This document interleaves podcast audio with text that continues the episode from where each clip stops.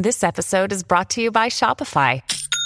Forget the frustration of picking commerce platforms when you switch your business to Shopify, the global commerce platform that supercharges your selling wherever you sell. With Shopify, you'll harness the same intuitive features, trusted apps, and powerful analytics used by the world's leading brands. Sign up today for your $1 per month trial period at shopify.com slash tech, all lowercase. That's shopify.com slash tech.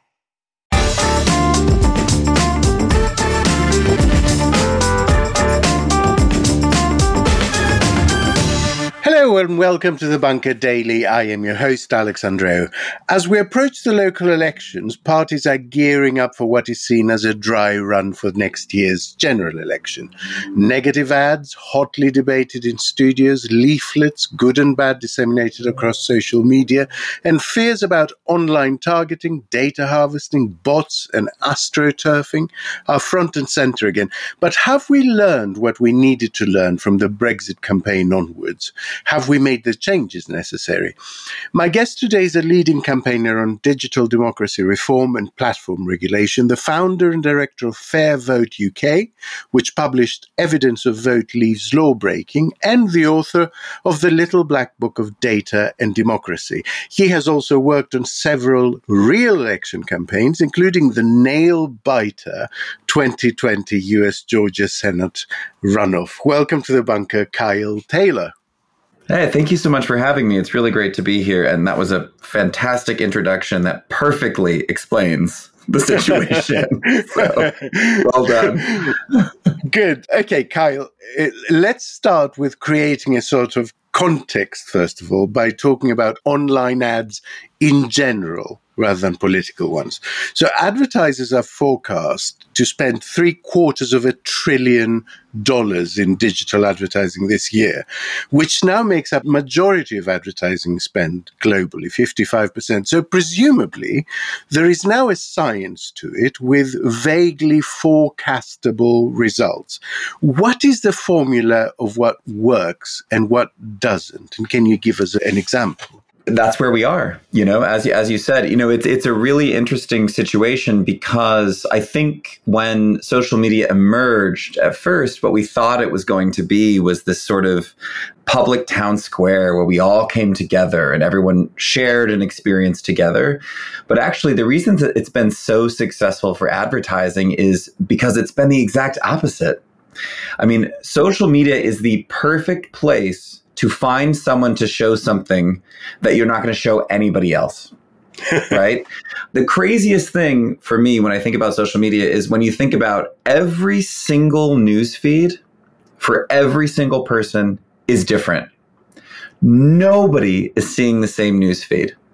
We're talking about personalized experiences to a degree that we've never seen before. And when it comes to advertising, it's just a fantastic opportunity for advertisers, right? So they're able to hone a message and reach a person or a group of people with something that isn't just specific to them, but hopefully doesn't offend anyone else, right? Because no right, one else is going right. to see it.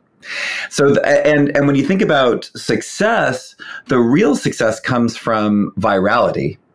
So I was I was thinking about this question. You know, what what has been the most successful digital advertising experience? It's the ALS Water Bucket Challenge, without question. Right, right, right. Yeah, yeah. You remember it without me even explaining anything else about yeah. it, right? So it's highly engaging.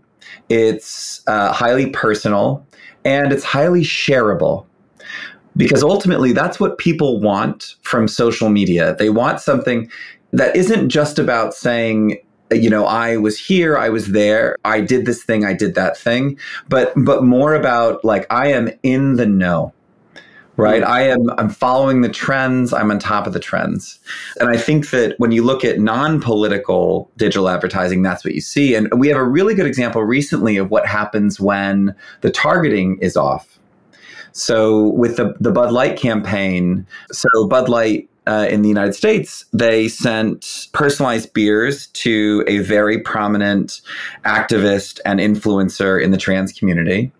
And that person did what they were told to do from the company, which was create a social media share post it. about this, yeah. share it, because that's what they want, right? but unfortunately for the brand, that went viral. It, it left social media in a way that created this equal and opposite reaction of people saying, if this brand is doing this type of advertising, that I don't want to consume this brand anymore. You know, in in a way that you're sort of you're thinking, well, who cares if this person is doing this thing? Why does that mean that you you can't do this thing?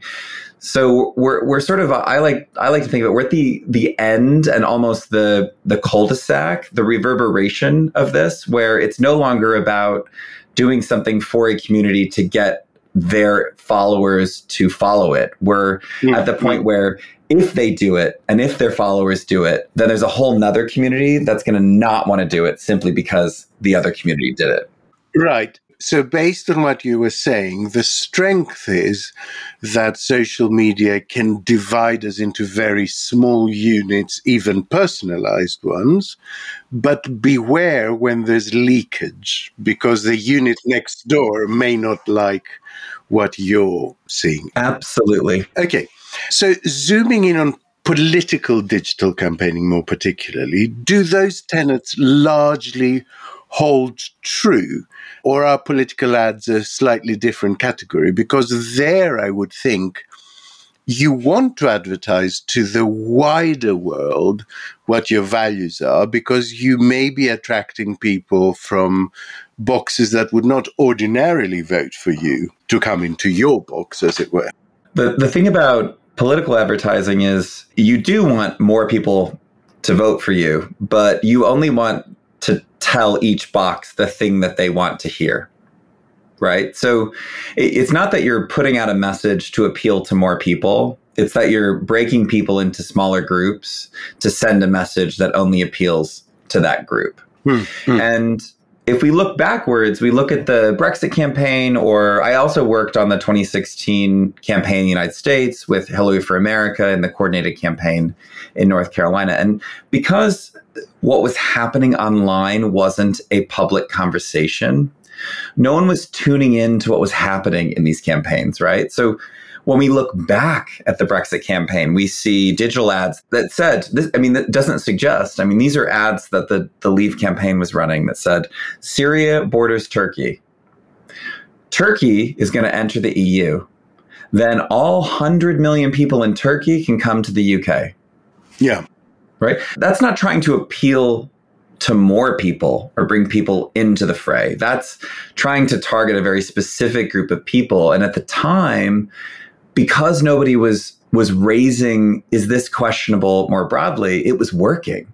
Right? I mean, these are the most mm. successful ad campaigns in the last decade. I mean, these are this is the point where we saw that truth and reality is disconnecting from speaking to people yeah. because of yeah. micro targeting. So it's not it's not in its own space entirely, but its impact is of course much greater. So I always like to say like you know, can we agree that selling soap or selling shoes is different than determining the outcome of the next democratic election in the future of our country? Like shouldn't mm. these sort of be diff- more different than we're allowing yeah. them to be?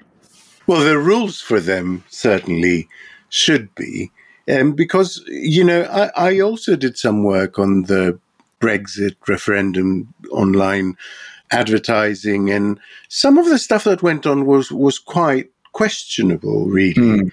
especially around this idea of gateway ads that didn't really tell you what they were about until you had clicked through mm. to somewhere where your data had already been captured, right? So, so if your Facebook has a history of, uh, let's say, animal advocacy, you would suddenly be shown a, a, a photo of, you know, a baby polar uh, bear cub being clubbed to death by Jean Claude Juncker. I mean, I'm exaggerating, but actually not by much. and then you'd click on it, and suddenly there you were in the sort of vote leave environment. So, ha- have we done anything since then to regulate that space? Nothing.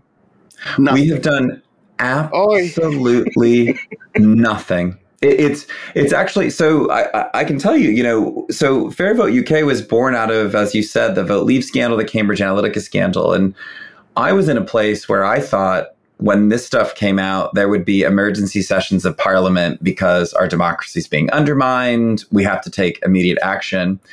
We are, what it was, um, March 2018. So we're just over five years from the revelations becoming public, and not a single law or regulation has been passed in the UK that is now enacted. So we have in the elections bill the only thing that which is the the introduction of imprints on digital ads, but only paid digital ads.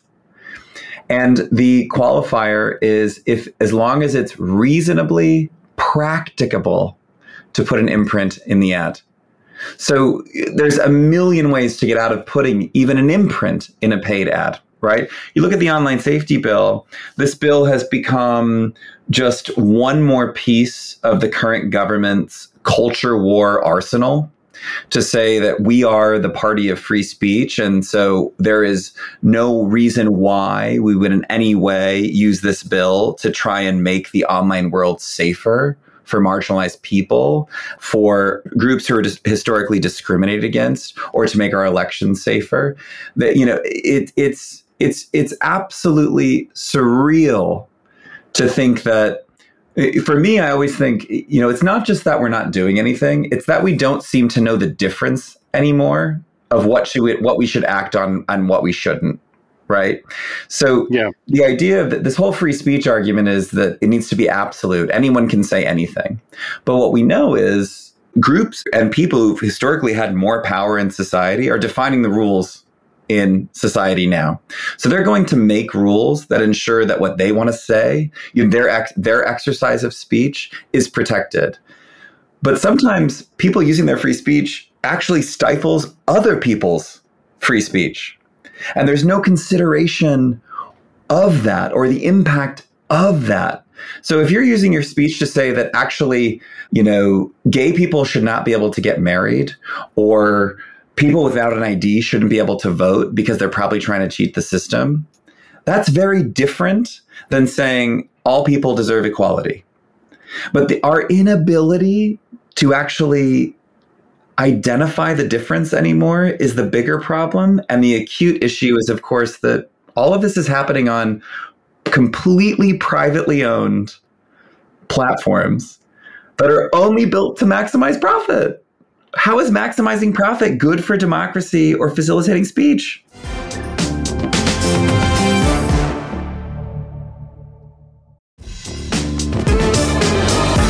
Is there a danger of overstating the case. I was I was reading a, a few days ago something Brianna Wu wrote for listeners. This is a game developer that was pretty much at the center of the Gamergate thing, and and she wrote after an unsuccessful congressional campaign that Technology is a field that fetishizes disruption.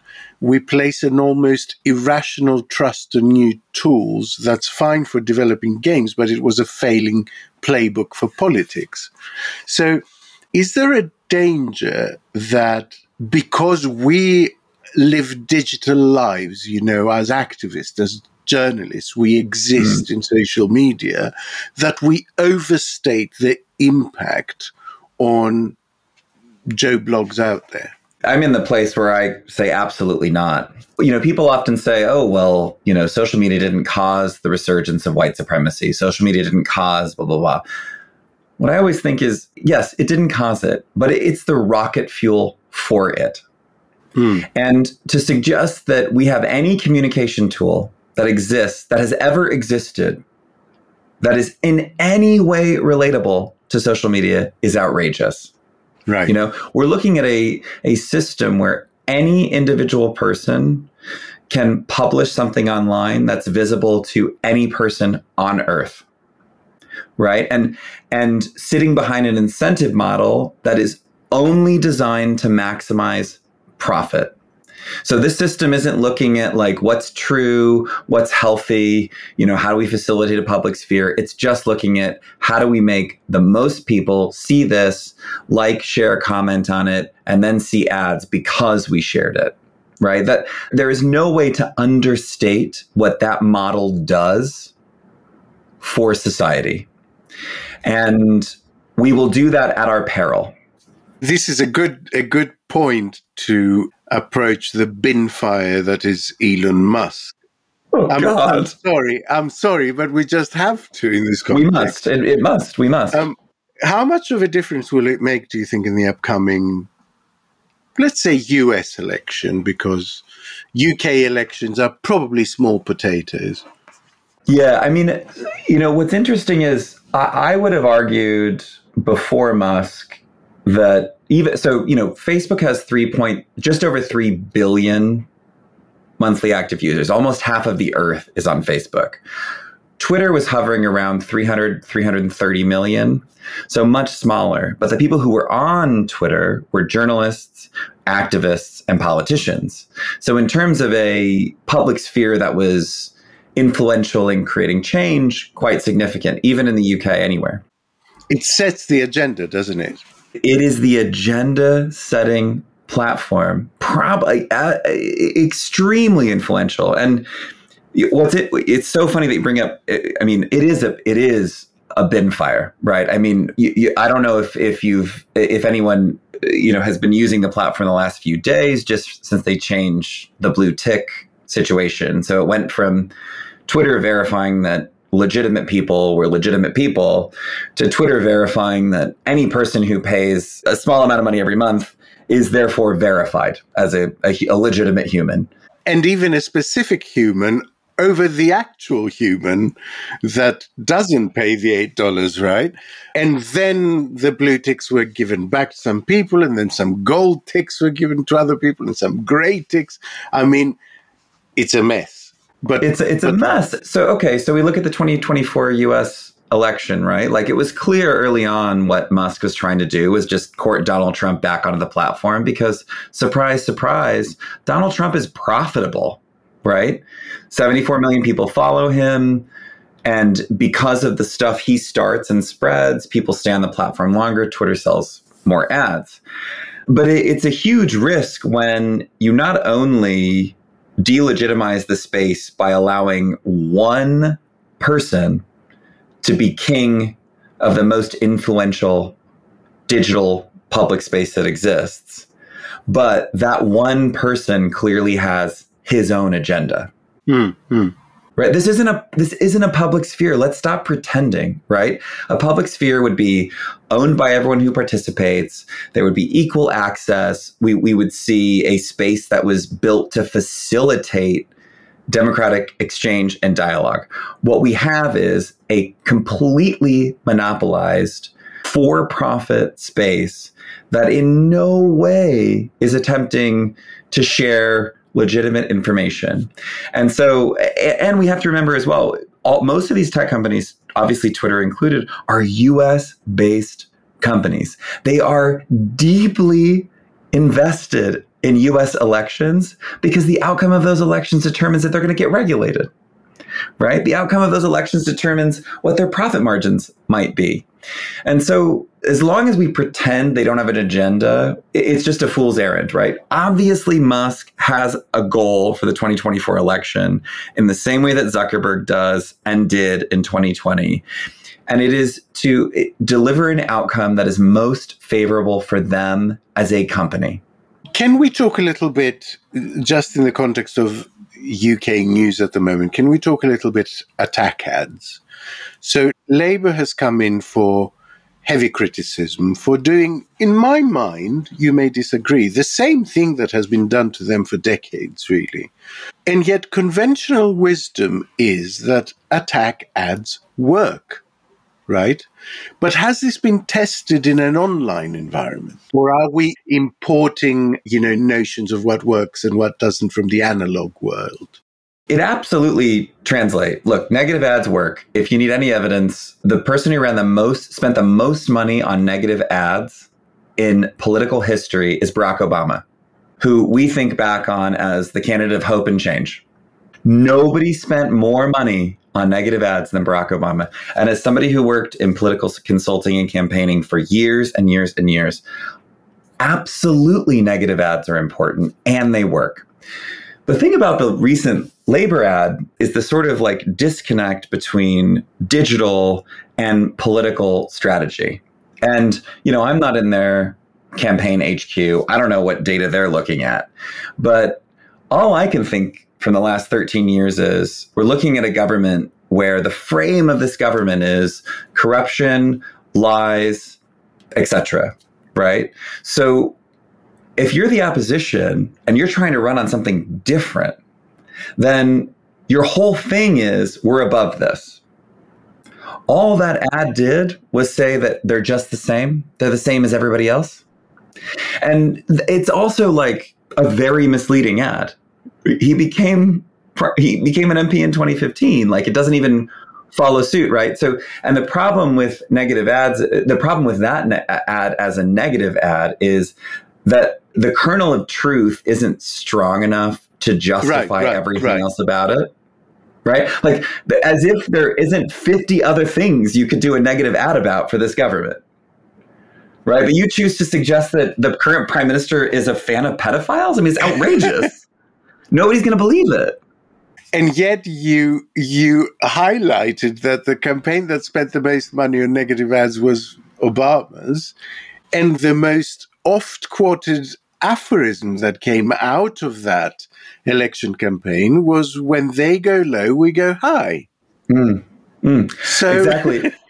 so there's a way of doing it, obviously, that leaves the candidate squeaky clean in some strange way, right? It has to be grounded in truth for the voter. And this is the whole thing. It's audience political ads must be audience driven. What does the audience already believe? So in political ads, we always talk about facts versus frames, right? Voters will reject facts before they reject frames. So a frame would be the Tories are good at managing the economy, right? People just sort of think that that's true. Yeah. Or the Tories are strong on defense, right? And if you give them a fact that contradicts that frame, they're likely to reject the fact before they reject the frame. Can I just say, as a matter of fact, I was just reading something on sort of closed circuits and echo chambers that suggested that it will actually reinforce the frame. Being presented with a fact that basically contradicts what you already believe will, in most cases, make that belief stronger. That's 100% true. And social media has made that worse. And the reason is because what what's happened in the social media age is that we are being flooded with so much information that we have less and less time to consider each piece of information. So if you think about our brains as a giant filing cabinet, all new information, we're trying to figure out what what file it goes in. Where do I file that? Is that, you know, seven, row three, whatever. So the more information you flood with people, the less they consider each piece. And actually, what they're trying to do is actually find information that reinforces something they already believe. And at, so, as you just said, if you present them with something that is the opposite of what they believe, they actually file that away as a reinforcement of the thing they did believe.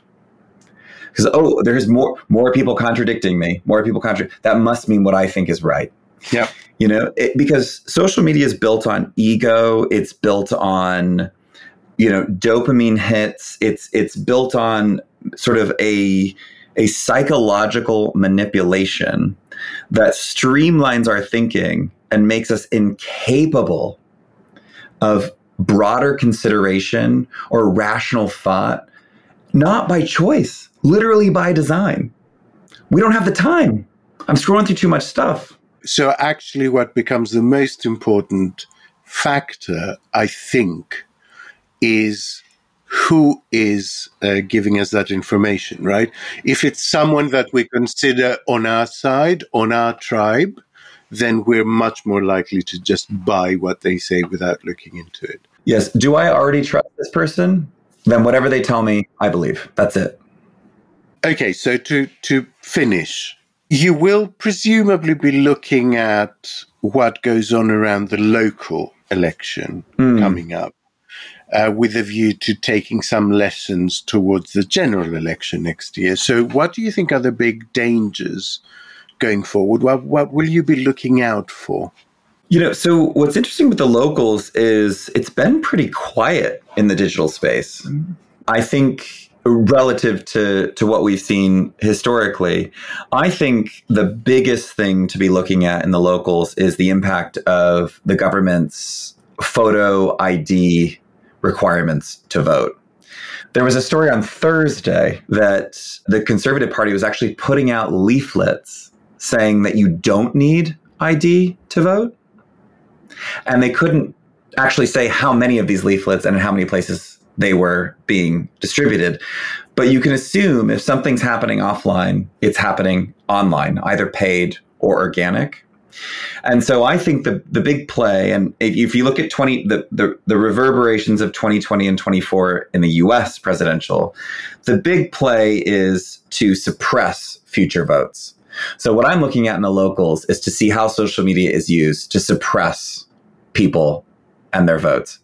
Um, and I think that will give us a key indicator of what we should look for in the general, because the most important thing about these these bits of legislation to suppress votes is to use them as gaslights for future elections. So, oh, did you see how many people tried to vote without ID that we suddenly introduced? This is why we have to secure our elections, and maybe we shouldn't have an election, you know? And we have elections until we don't. We have democracy until we don't.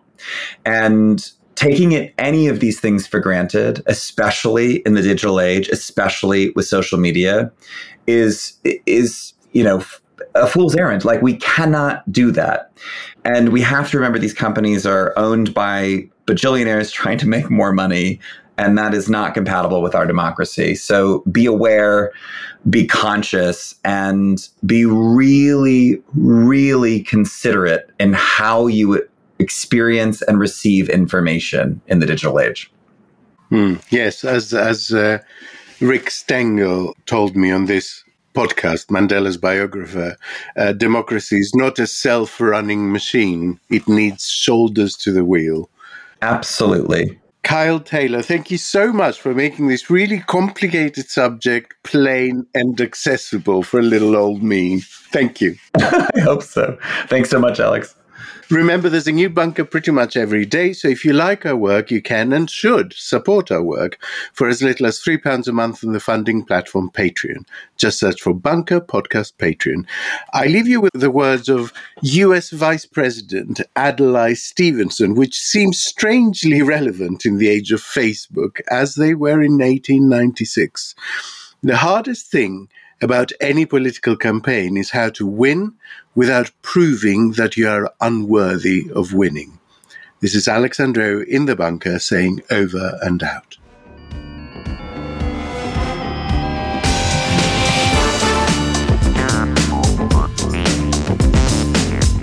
The Bunker Daily was written and presented by Alex Andreou. The producer was Chris Jones, with audio production by me, Jade Bailey. The managing editor is Jacob Jarvis and our group editor is Andrew Harrison, with music by Kenny Dickinson and artwork by James Parrott. The Bunker is a Podmasters production.